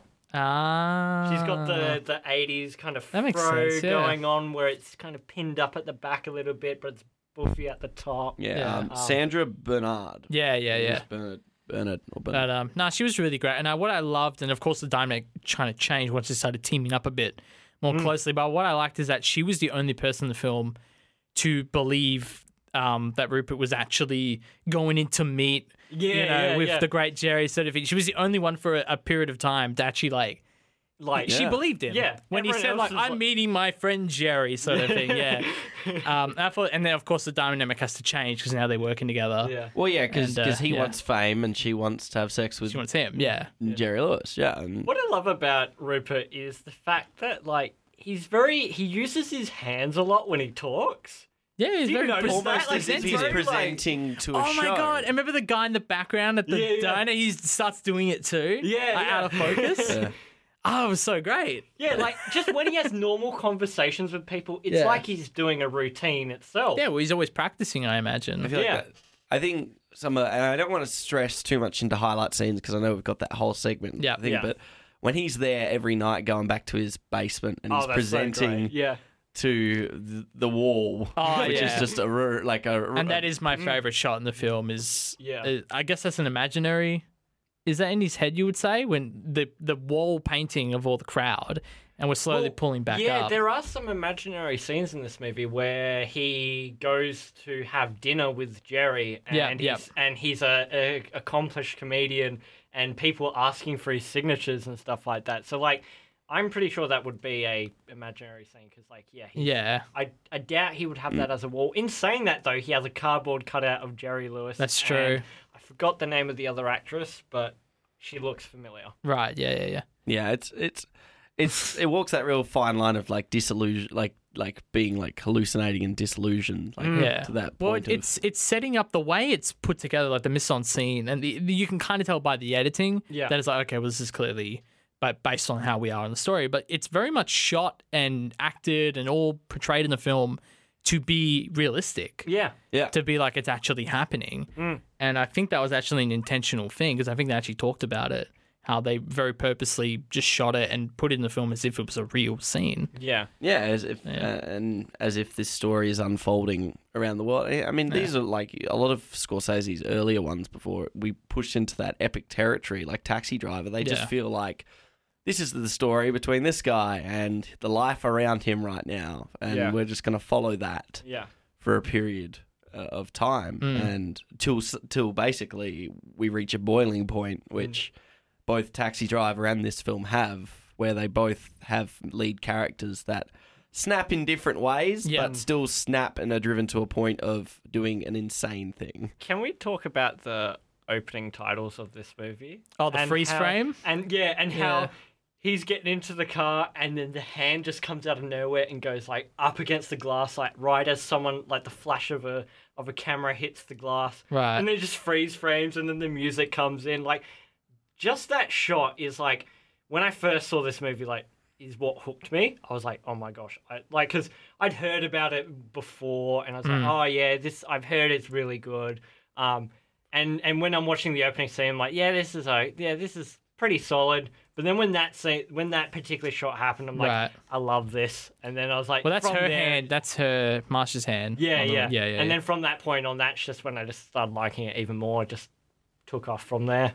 Doesn't he like hit her in the first scene by accident, pumpkin or something? Like he like accidentally like, kn- like when he's being the security guard, he like knocks Yeah, her. yeah, think yeah. so. He pushes Okay, her, yeah. But he pushes her back into the car, I think. Yeah, it's Um, like a pretty aggressive. Oh, that's interesting. I co- forgot about that. And yeah. because it's interesting, when you're watching that scene, you think it's just some random, but then later on you realize, oh wait, these two actually know each other. Yeah, they you bump start to into each build. other on the street, and she's following You know, him. And it's yeah. it's really funny. Um, uh, this is a kind of a tangent story, but it plays into the, the film. I remember when one one of the trips I took to Canada, I was in Vancouver, and Vancouver's quite a large production town. There, are like you literally will walk Mm. Yeah. through the street, and you'll be like, oh, there's the there's the set of the Flash, or there's Yeah, the yeah. uh, the set of the uh, so one one time I'm going just to get groceries with my mum, and we accidentally walk onto the set of The Flash, and Nice. Um, they were doing like one of the stunts from like season one or season two, and I just remember there was this group of people, about fifteen or sixteen of them, Yeah. and we're just waiting to cross the road because like there's a gigantic crane jib, and Yeah, like yeah, one yeah. of the stuntmen is getting loaded up on a harness to get launched back, and. There's this, this dude here, and he's like, "Oh, you're here to see." Now I'm f- gonna forget his name, but who's the lead dude for the Flash? He's Grant, Gus- Gunston. That's yeah, him Grant Gustin. and and I was just like, he's like, oh, you here to see Grant? Yeah. Uh, he's like, he's My so boy nice. Grant. He's so he's so great. And I'm like, uh, I'm just got groceries, mate. I'm just like, trying to- I like I could just because I just picture you like with a very like Aussie accent, just being Yeah. like ah groceries, and mate. he's like, oh, I follow him everywhere they go, and they shoot like the Flash, and this is like my. And I'm like, how many times have you seen him? He's like, oh, I've met him like 16, 17 times, and I was like. Damn. and I- he's so nice. And like at that moment, like Grant pulls up and like gets out of the car, and the savagery of this fair, this, whole- and like that's just like I not see that surprising, opening, and yeah. I'm just like I like that was like obviously the opening for that was like ten times worse, but yeah. man, fans can be feral. Like, boy, I guess that's kind of the whole point of this film, really. Oh, yeah. Fans can be feral. yeah, I got to see it firsthand. Everyone's like, oh my god, Grant, and I mean like I, I like. Oh, yeah. th- Being the star of the Flash, that that is that is up there, but it's not like up up there. It's not like Granted. Sorry, Yes. That's a terrible pun. I yeah, hate like you. He, yeah, he's the star of the show, but he's no like Jerry Langford. he he's a C Yeah. yeah, he's a CW actor. yeah. So exactly. I mean, I'm sorry, Grant, but like it's you're not- Bloody CW See, can you imagine actors. if it was someone like Bradley Cooper or something like that? Like Yeah, someone yeah. who's That'd like be insane. people like bashing each other's heads in to try and get to Or- Bradley Oh, and Cooper. for this period in time, late night talk shows were huge in They the seventies and the eighties. They were like like th- all of those shows. Like I Letterman and wait, was when did Leno come out? think Leno was like the eighties or nineties. He, yeah, he was he's nineties. Yeah. Sure. I think Um, Conan was 90s as well. He came around the time because he did a lot of He did Simpson stuff, yeah. So he would have been nineties. Yeah, so uh, uh, they're huge. I mean, they're still pretty big now, but they're not as big. But like, not to that point where there's like a, f- a following Yeah. of people. Well, it's interesting because like you got like you got like Kimmel hosting the Oscars and stuff, so it's like they are still Yeah. pretty. They're getting a lot of But limelight, I, I suppose. feel like you know back then, people watch it because obviously there wasn't the invention of you know like streaming services and stuff like Yeah. that. So people placed a lot more value on Television. TV. Yeah. And you know with And- you- with those talk shows, you know they had some comedian who they could identify exactly. Bef- with. and- before yeah. SNL, this is where comedians did get their big break. They got it on Exactly. these late night shows when they were allowed to be a little bit edgier with their content Mm. because of the time slot. And before SNL existed, even though SNL, I think, was established in the uh, mid 80s to early 90s. So. It was at the end of that era where it was like not just about the late night talk show because then SNL offered a platform for new comedians to get their start. I mean, heaps of people got their start. Mm. and from it. even to an extent, some bands as would because like you know they Yeah. have like a little section where they'd be like, oh, we've got our musical guests, and you still see it today to an extent as well, but it's not as prolific as. back Yeah, it's then, it's but- um, uh, late night talk shows are definitely more uh, a, a, a grounds for just like updates and like getting act like actor showcases and stuff. Like another grounds to promote. yeah, because like back then there weren't internet forums to look up. Oh, where's you know what's happening behind the scenes on Taxi Driver? You know, you Right. get on your Martin Scorsese and you'd be like, hey, I'm doing this. And There's there's tons of stuff on Walking Dead. There's like giant Walking Dead Facebook things where Oh, they the just Talking Dead is huge, Yeah. right? That was the whole thing. Yeah, no, but I, I mean, like, like people, like paparazzi type people, trying to leak the show, like, like months and months and months before it airs. Mm. Like they would sneak on and be like, "Oh, this actor hasn't been seen in three weeks. Maybe they were killed off in episode four, sort of thing." Like they they predict the show, and yeah, all that stuff. So but but King yeah. of Comedy. yeah, sorry, King of yeah. comedy. Appropriate tangent, but still a tangent nonetheless. No, it really works, and it kind of you're right. It shows the visceralness of the, the the general population, and I love that it goes into Jerry's. He's quite a lonely character, and we actually see that quite often. You know, Yeah, he's always like- the table for one He's sort got of the thing. butler. And the that's about butler, it. you know, like Harry Osborne and his butler. I, I don't know. no, but like that that's 100% true. It, it, it does capture both sides of Mm-hmm. life. It's like he's drowned in people when he leaves the show, but then he still goes home to a big empty house. yeah, which sorry, go on. No, no, you, yeah. I was gonna say I really fought for a, a, quite a while this whole thing because they're making a big deal about him being lonely and like Yeah. you know these people. There's a girl who tells him to get cancer at one point. Oh, yeah. and he Oh, actually yeah. directed that scene himself. Yeah. He taught her how to act in that scene. Um, but I thought this was all leading up to the seduction scene when he's all taped up. I thought he was going to go with it at one point. Really? I was like, he's going to buy into this. Yeah. You So really it- reckon? I honestly, for a minute, I was like, it wouldn't surprise me. They're leading up to him being this I lonely love guy. His selling in that whole And then, yeah. sequence where he's just so he knows he's not in trouble, but he's just so inconvenienced by these two incompetent idiots. Like you see uh, Robert De Niro trying to like load the gun and point it and all Oh, that. yeah. It's just not working for him, and he's just like, "What are you doing, mate?" Oh, My favorite line comes from when he's he gets is it like biscuit. What does he get off Jerry when he's like initially? oh, it gets hooked up? like one of those like uh, you know, those I want to call them like they're not Fruit Loops, but they're like something like that. like lifesavers. Yeah, that's right. Yeah. yeah, yeah, And he offers one to Marsha, and she's got the gun, and she says something like, she, "She's like, can you do it a little like uh, I'm a little preoccupied right now." That's my favorite line in the whole film. Like, that's amazing Because delivery. there's the like, and I think that that scene with with with Marsh like Marsha uh, is Seduction. trying to seduce him. Yep. I, I think he's more like he, he humors it simply because he knows that this is his way out of this situation. Yeah, exactly. Um. So and he punches her on the face. Yeah. yeah, but it's. I mean, it was pretty warranted at that point. was definitely very it's warranted. Like, it- yeah. y- I mean, He, I love he'd that been so so, much. inconvenienced by these two people, like to the point where one of them literally invaded his house. Yeah, well, they both. Oh, sorry, you're right. The other girls as And, well. and The might kind I of say, that is girlfriend character. one of the most uncomfortable scenes. I think, like, socially uncomfortable scenes. Yeah, when he breaks into the house. yeah, for that poor woman Yeah. who gets brought along. yeah, with, she oh doesn't we're going know." to Jerry's house. We're Yeah. going to I Jerry's. tell you who I feel really sorry for. I feel sorry for the butler. He just Oh, looked like he's it so was- good in this movie. I, I felt like you know he's getting paid minimum wage kind of thing. He rocks up, and all of Jerry a sudden acts like an these asshole to random him. people start coming in. They start dancing. They start putting on music, and he's just like, "I'm done." He's on the with phone. He's like, I'm having a heart attack. and apparently, because I watched a lot of the DVD like bonus features and stuff, apparently when he tries to open the door and it like locks up on him, I'm pretty sure it was a genuine like outtake. this." Oh really? And then when he opens and Jerry's like, oh, you can't open a fucking door. I think that was a genuine comment by Jerry Lewis. That's pretty good. But I, Yeah. thought, I thought that was quite clever. yeah, It's But, yeah. a really good boiling point, though. And then, of course, we lead to, like we've talked about, like they do, um, Marsha and Rupert do abduct Jerry Yeah. and hold him hostage while uh, Pupkin gets his his time. He gets to be on the show. he gets to be Mm. on the which show. is uncannily similar to what the film is that we're going to be watching next, Next week, week. which we That's Yeah. footage of the trailer. absolutely yeah. yeah. Interesting. Uh, if I can go on a slight side tra- ti- bit tangent about Blah, blah, blah, blah. that. Yeah. I I haven't seen Joker as of when we're speaking now, and I haven't read any reviews or comments or anything like that. But I'm gonna make a prediction here. I reckon he gets his time on air, and we're gonna get a whole. I don't know if either of you have read uh, Dark Knight Returns.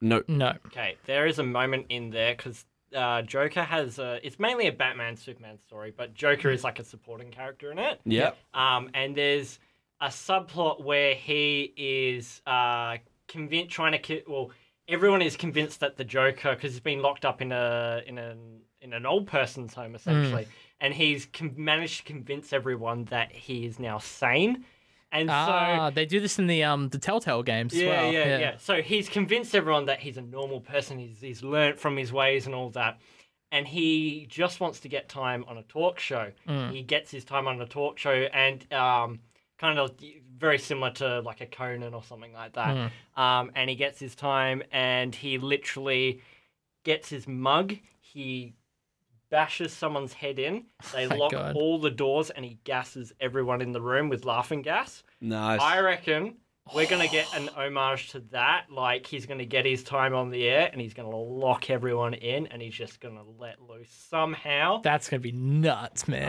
Um, I haven't seen the movie, so maybe I'll be wrong, but it's not a bad prediction. I'm thinking that's where it's gonna go. It's a pretty great I'm really sequence, though. excited. Like just the like going back to King of Comedy. Yeah. Oh yes. and the right. thing King that they Kong, cut yeah. away from it, and then you see it through the lens of the TV That is Yeah. so great. when he's yeah. showing, yeah, and knowing it, the best part is knowing everything that's happened behind the curtain, as you will. Mm. Yeah, Uh, yeah, and yeah. knowing all of the, the politics and all of the the producers and the t- and I think Scorsese is in Yeah, yeah, this yeah. sequence. He's He's a the TV director. announcer. Yeah, Yeah. yeah, TV director. Sorry. yeah. um, and just the back and forth, like what the fuck's gonna happen? What's he gonna say? We Mm. don't know what his material is. Or when he runs into the producer that's been trying to kick him out. And Oh, then she's yeah. like, hang on a minute, what are you doing here? He's like, oh, I am the I'm- king. yeah. And she's like, She's like, "Oh, my God." Gosh, not again. And the, the the fascinating part about this, whole, like the whole thing, is he ends up being kind of funny, and he goes to he goes to prison. Well, that's he goes To, something- he gets arrested. He gets arrested. He goes to prison for what? Six? No, two Yeah. years. Like two years or s- years. but But- yeah, yeah, yeah, yeah, sorry. No, no, no. It's okay. But Yeah. but, um, I just thought it was interesting because up until that point, before we see it, we knew he's a good sort of performer. Yeah, Or he's, he's quite charming, I suppose, in a way.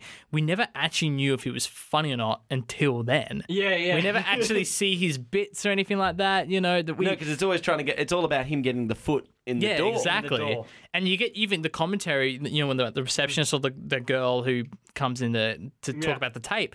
And by the way, they're, they're way more uh, serving to him than they need to be. They're actually so nice to him and they give him genuine advice and be like, your timing's great, but you need to work on this and the punchline. And like, They should have showed him But, the door um, ages ago. exactly. I They, they, know. they humoured him. I know exactly. And then, uh, you know, going back to the f- fanatic, that's the thing that that film gets wrong is that they're both just dicks to each other from the very get go. Yeah. But going back to the ending, I'm glad that's the first time you actually see it's funny. yeah. But um, I want to talk about the, the ending best, a bit. the best, the best part about this film is that dynamic. You do like Jerry's character, Mm. but you and you acknowledge the fact that he actually is quite hospitable to this really kind of seemingly or borderline social s- psychopath, Yeah. sociopath, you know, um, who just doesn't take a hint, and it gets to the point where Jerry eventually snaps, and but we still. When Rupert finally gets out there and gets to perform, we do kind of enjoy the fact that he got to be on the TV and we we buy into Yeah. his Yeah. sociopathic behavior because you know Jerry He's made it almost. yeah he has made it he Yeah. he pushed through and persevered and his war on attention and war on perseverance prevails and Yeah. you as the audience get behind that Yeah.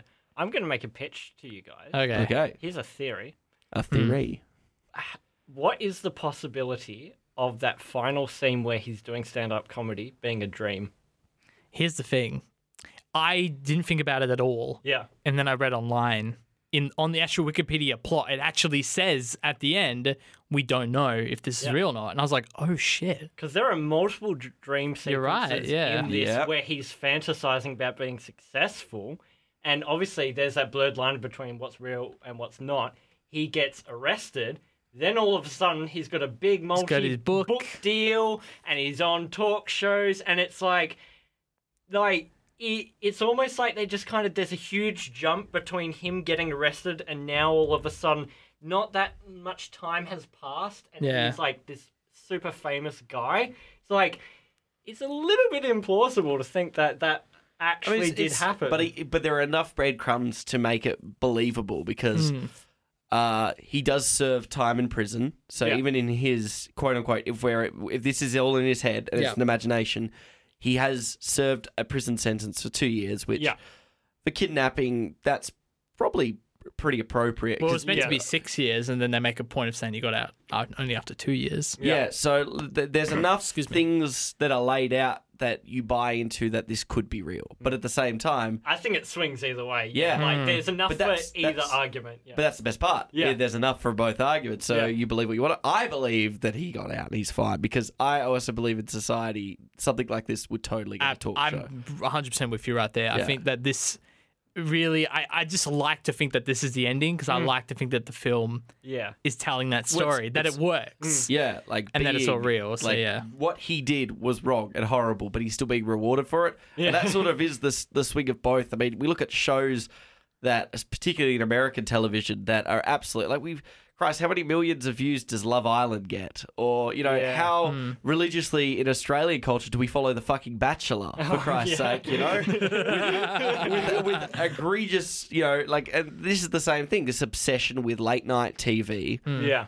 drove this person to you know sociopathic behaviors because he wanted to have that fame and the lights and the glory or Marsha's character who was driven by like lust and obsession Hmm. by this this TV icon and idolizing, which is the same. A very obviously, I, I experienced that firsthand with the, the Flash mob. Yeah, yeah. the Oh. Uh, flash mob. Flash mob.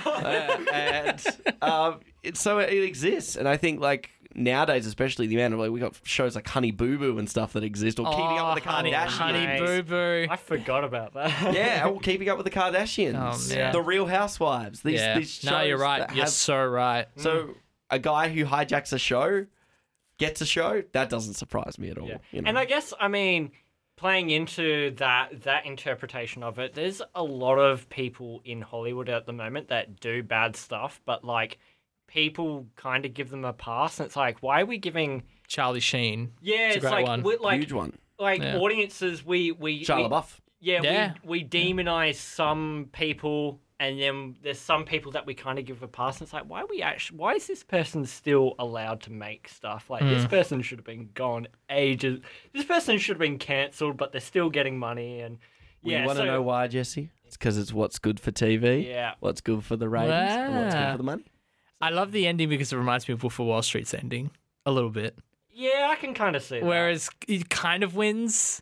I Yeah. think I think it's more of a victory here in Wolf of Wall Street. It's it's a bit bittersweet, but he's still Yeah. selling his pens. You know, it's like Yeah. all that, I mean, like, yeah, yeah. he's popular and he's gotten out of jail, but and he's got his following sort of thing. But this this is sort of the formula in a lot of the Scorsese films is these horrible characters do get some form of uh, Punishment, comeuppance yeah. Mm. and also reward, whether that be a bittersweet reward or getting a whole talk show. I mean, in Taxi Driver, Mm, we dislike him for eighty five percent of the film. Yeah. Yet in his one moment of redemption, and then that when uh, that woman gets in the car with him at the end, uh, you know, and she's kind of like, oh, this guy, and like they kind of have like that conversation where she's kind of like a little bit forward and a little bit nice to him. yeah, Hmm. mm. And they have that, ex- but he's kind of more okay now Mm. because he's now seen not as a creep, Hmm. but as a hero because he saved, you know, Save the girl, yeah. Exactly. So, you know, and in Wolf of Wall Street, you know, after all that, he still went to a very nice prison and then he's selling pens. Very nice prison. no,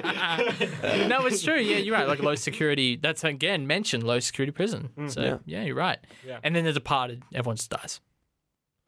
Ah. yeah. But Marky, Marky Mark gets a Marky Mark Marky gets a win. Mark. He gets a win. He earned it in that film. He earned he earned the Yeah. right to live. He earned the funky buck. in that film. exactly. well, while we're on the ending, real quick, um, another fun little fact. So Jerry Lewis has actually gone on record of not really liking the ending of the film. really. He pitched that the character of Jerry should have actually been killed by Rupert. Mm. So, and obviously they didn't go with that, and now he considers the film to not really have a finish, quote unquote. That's, Interesting. yeah, which I probably is wonder- interesting. I wonder if they'll try to amend that quote unquote Mm, quote with unquote. Joker. I wonder if we're gonna see Robert De Niro be killed. That would Yeah. be interesting, especially if if it was, say, example, Robert De Niro was the one who wanted that ending. Yeah, and yeah. she Shooting, happened to uh, this, that'd Jerry be- Lewis has passed away. He has passed away. Yes. Yeah. So, Yeah. what a shame that he won't get to see Rest in peace. probably the ending he wanted. Mm-hmm. Yeah. Right. Cool. I'm really curious for Joker, man. It's No worries. Well, let's move into highlight scenes before uh, wrapping up the show this week. Absolutely. Uh, highlight scenes. Do you want to? Uh, I think. Oh, I just I love a lot of this movie. Um, of it, like I mentioned before, the intro scene was really good. Um, I like towards the end there where you know uh, Jerry Lewis is held hostage, but I think the highlight scenes for me, and I say scenes, have got to be when he's in his mum's basement Yep. and Ah, like yeah. he's he's he's in his element. He's talking to himself, and he's got the cardboard cutouts. There's one moment where he's trying to record the tape, and his mum's like, "Can you keep it down?" and she, he's just like, "Mom, I'm try- I'm busy." just Eh, like yeah. those little moments of like, you know, him just. You can just see He's he put back in his place almost. Yeah, he loves what he's doing, and his mum's just, you know, giving him a bit of a hard time. And the mum is played by Scorsese's mum. Ah, Ah. I could buy yeah. into that. That'd be Yeah. pretty funny. That- that'd Yeah, be so hilarious. apparently she- and, she- Ah, you record this for me? and apparently she was on set, literally just yelling off screen. Ma'am. There you go.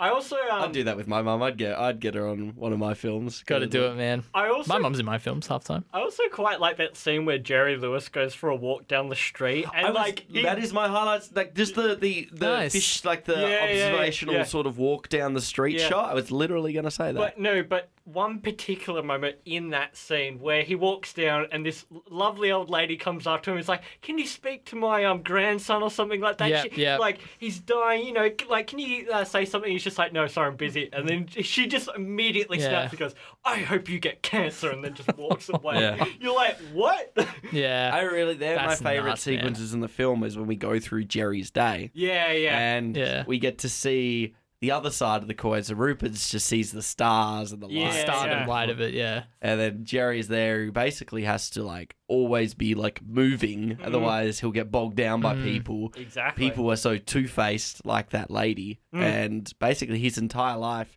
he either is alone with everyone around him or he's just on the screen or he's Yeah. by himself alone home alone. Yeah, So pretty much. he's a very isolated character even when he's surrounded by people. Yeah. And I really like that character. There's that a reason. deleted scene that adds to what you both are talking about. There's one where he's yeah walking down the street, and there's this uh, kind of older couple who they see he's like he stops Oh, you yeah. know because of traffic, and then she starts talking to him being like oh. I undress in front of your show like every night, and then and then the husband says like, "Yeah, no, I can't even. You know, I, c- I need you. I can't get it to work without your show on first. Yeah. Or he says something like that, like I like I can't have sex with her before your show airs, sort of thing. Hey. Um, and he's just like Jerry's just super uncomfortable about it. He's just like, oh yeah, oh yeah. That'd be a cool scene. I want to. I um, want to see that scene. yeah. It'd be a funny scene. Director's cut. Come on. let's get it Director's happening. cut. Yeah, well that that's on the Come on, DVD. Release the Scorsese cut. The, the Scorsese cut. Oh no. No. Um, and so I guess I'm trying to figure highlights is myself. I do love the the initial exchange in the car. Yeah. So I guess like I guess the second scene, if you will.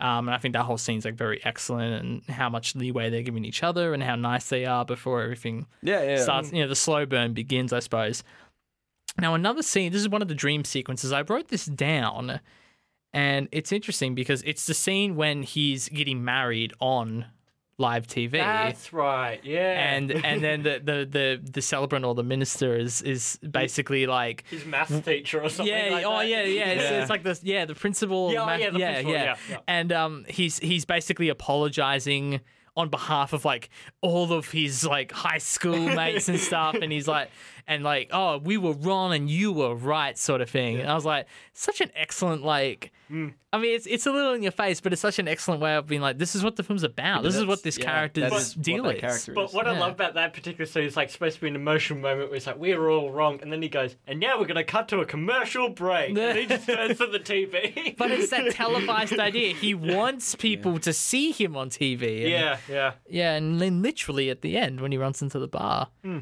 Yeah. But um, yeah. It's just a, really a film about winners and losers, and the Exactly. disillusionment of what what really is winning in It- this yeah, film. it's almost like I mean, granted, he wants a career in comedy and he Hmm. wants to be a comedian, but like, it's almost like the idea of just being seen is a lot more, you know, is what he wants more than being a comedian. He just wants to be seen, Seen. and to be heard. yeah, Um, yeah, by anyone who wants to li- it'd like, be listen. really fascinating.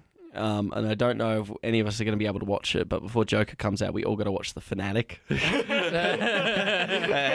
the best comparison. Have a comparative, like where, where does that film go wrong? do a do a triple feature one day with Joker, King of Comedy, and the Fanatic. All at Is that our one next back-to-back. dual trilogy? uh, it basically is Kill Mary Love, right? Like that's oh, that's beautiful. no dramas. Well, Well, what, what what would you be your marry fuck kill for oh, those three, for those three? I would probably probably. Uh, well, we'll find out after. I can give you an answer hopefully by next week. I know which one I'm Oh, killing. that's a good point. Joker's not out yet. I feel like I feel like I'd probably going to f- fuck Joker, marry King Yeah. of Comedy, and kill. if uh, it's what I think it's gonna Fanatic. be, I think I'd I'd go with that as well because I, I think yeah, King of Comedy has a real so- soft spot um, that I just really like and Yeah. I love it so also much. because yeah, if Joker's going to be as uncomfortable as everyone has been saying, I don't really want to wake up next e- every morning to it. You want to wake up next to Joaquin Phoenix? my mum dropped a I don't, I don't some sort of like magazine thing on my desk today that had Joaquin Phoenix like like a posed Was image that of him. in the Sunday Times? Maybe it must have I been. think I saw that. Yeah. yeah, and uh, I was like, man, he's beautiful. He is. He's a gorgeous man. yeah, Love him. he's better looking dude than Robert De Niro is. Uh, I'm, I'm sure I'd probably want to wake up next to that over Pupkin, but that's all right. Not Jerry Lewis. I'd wake up next to Jerry Lewis. That'd be all right. I love him in this film. What a weird turn. Jerry Lewis is so good in anyway, this film. King of Comedy is currently out on Blu-ray. It was on Netflix for a I- long It was. time. That's where I watched it. That's yeah. That's where I watched it too, and then it got removed. So Can I say how I watched this film? how do you watch it? I uh, so I went to JB on Monday and I saw two copies of this film with two different cover arts. That's why I remembered it so vividly. And I was like, oh, wait till I have a little bit more money later in the week. I'll buy it and watch it for the show. I come back on Saturday. J- I, I swear I must have woken up in a reality where this film just doesn't exist anymore. Because every I went to multiple JBs and they're like, what are you talking? What? They were like so confused. This film just does not exist. And I was like, I had to think. I was like, well, how am I going to get a hold of this film? I was like, well, if the issue is that they quote don't make it anymore, Hmm. where do I go to get films where they're not going to go anywhere? So I went to good old fan base video and home entertainment off Yeah. South Street. My boy Matt and Jesse, Yeah. you've you've worked with him before, sort of. Yeah. Um, so he runs that video store, and I had to rent this. It was the first time I've rented a movie in like ten years. Really? Yeah, so uh, three dollars for the week. I'm very happy with my purchase or my Overdue rental. coming out soon. Yeah. well, ex rental, yeah, man. Yeah. it's gonna happen. That's true. Um, no worries. Well, yeah, King Comedy's out in rental stores. and in, uh, The seven that exist in yeah, the world. probably a Sanity or a JB Hi-Fi near you. I, I tried Sanity as well. Who there. goes to sanity nowadays? go to Sanity. When you got no other choice. It's so overly priced. Like JB Hi-Fi. They are the very way to go, expensive. mate. This podcast is sponsored by JB Hi-Fi. no, it's not. I want my copy. no dramas, Jake. But what's new in cinemas this week? There's a couple of movies, and I'll get you to help me out with some, Jesse. Um, so some of the ones I got here, I mentioned last week, Birds of Passage. we saw a trailer for it leading into Nightingale, and it looked really good. And that I'm- comes out this week. Yeah, I'm keen to see that. Um, that premiere that actually did release late last year as part of I think it was the I don't know Power Cinemas Paradiso did a um, Latino film festival last, Oh, late okay. last year. Yeah. and that they had like two or Dancing. three special like screenings of it. Yeah, yeah. Um, so like, and I think it was in contention for some awards back in 2017. So it's been like it's had Ah, a very like delayed right. release here. Gotcha, gotcha. And so now that it's out, I'm like, hang on a minute.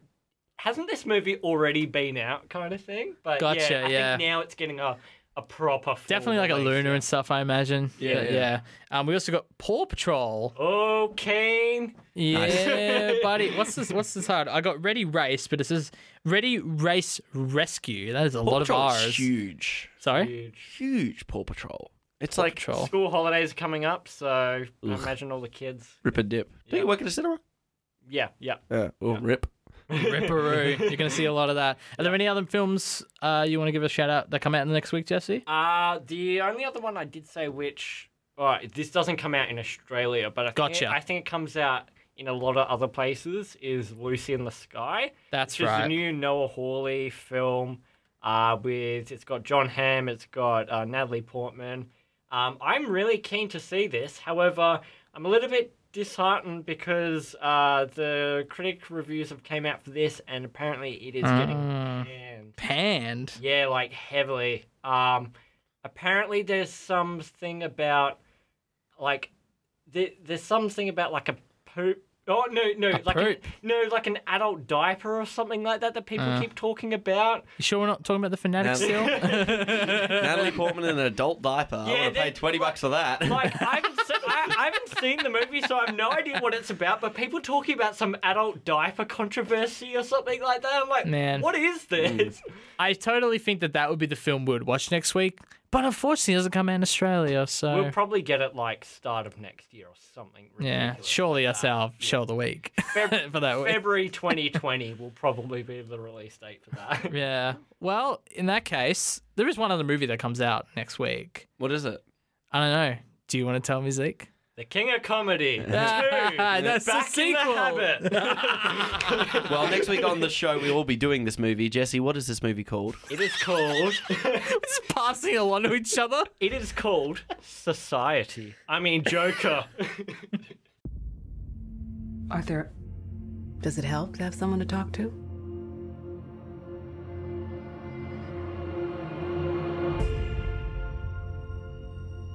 My mother always tells me to smile and put on a happy face.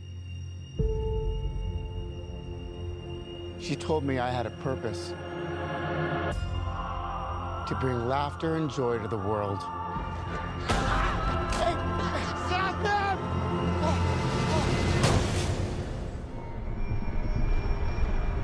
Is it just me? Or is it getting crazier out there? Forever alone in the crowd, failed comedian Arthur Fleck seeks connection as he walks through the streets of Gotham City. Arthur wears two masks the one he paints on for his day job as a clown, and the guys he projects in a futile attempt to feel like he's part of the world around him.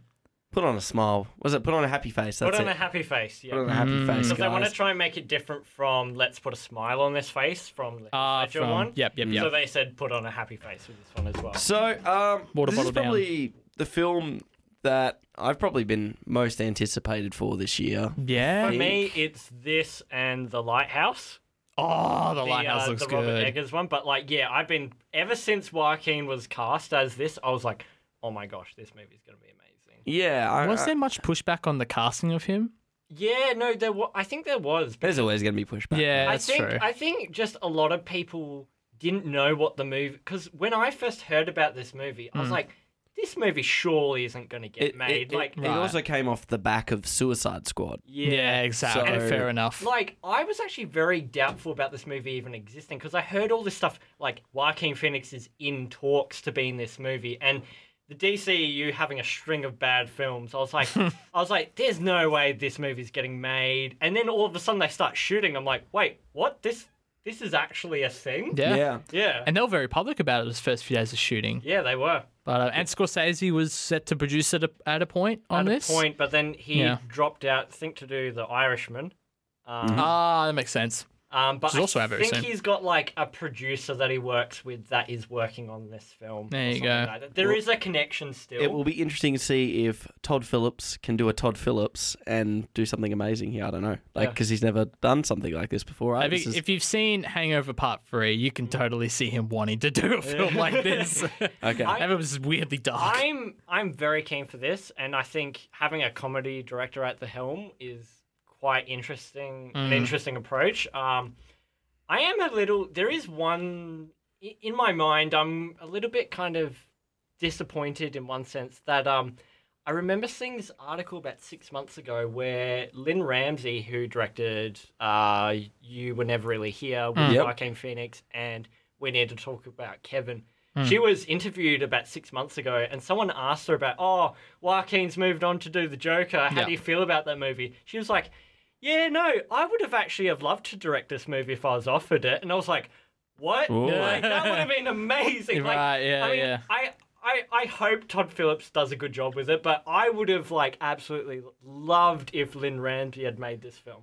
well, we'll find out uh, how that goes next week. But Yeah, I know we're all going to be seeing it this week. Oh, I'm, I'm seeing so it excited. Thursday. I am pumped, Very no nice. worries. very well, nice. thank you for joining us for the Cinema Size Show podcast. I was Zeke, I was Jake. and I was Jesse. and we'll catch you next week with Joker.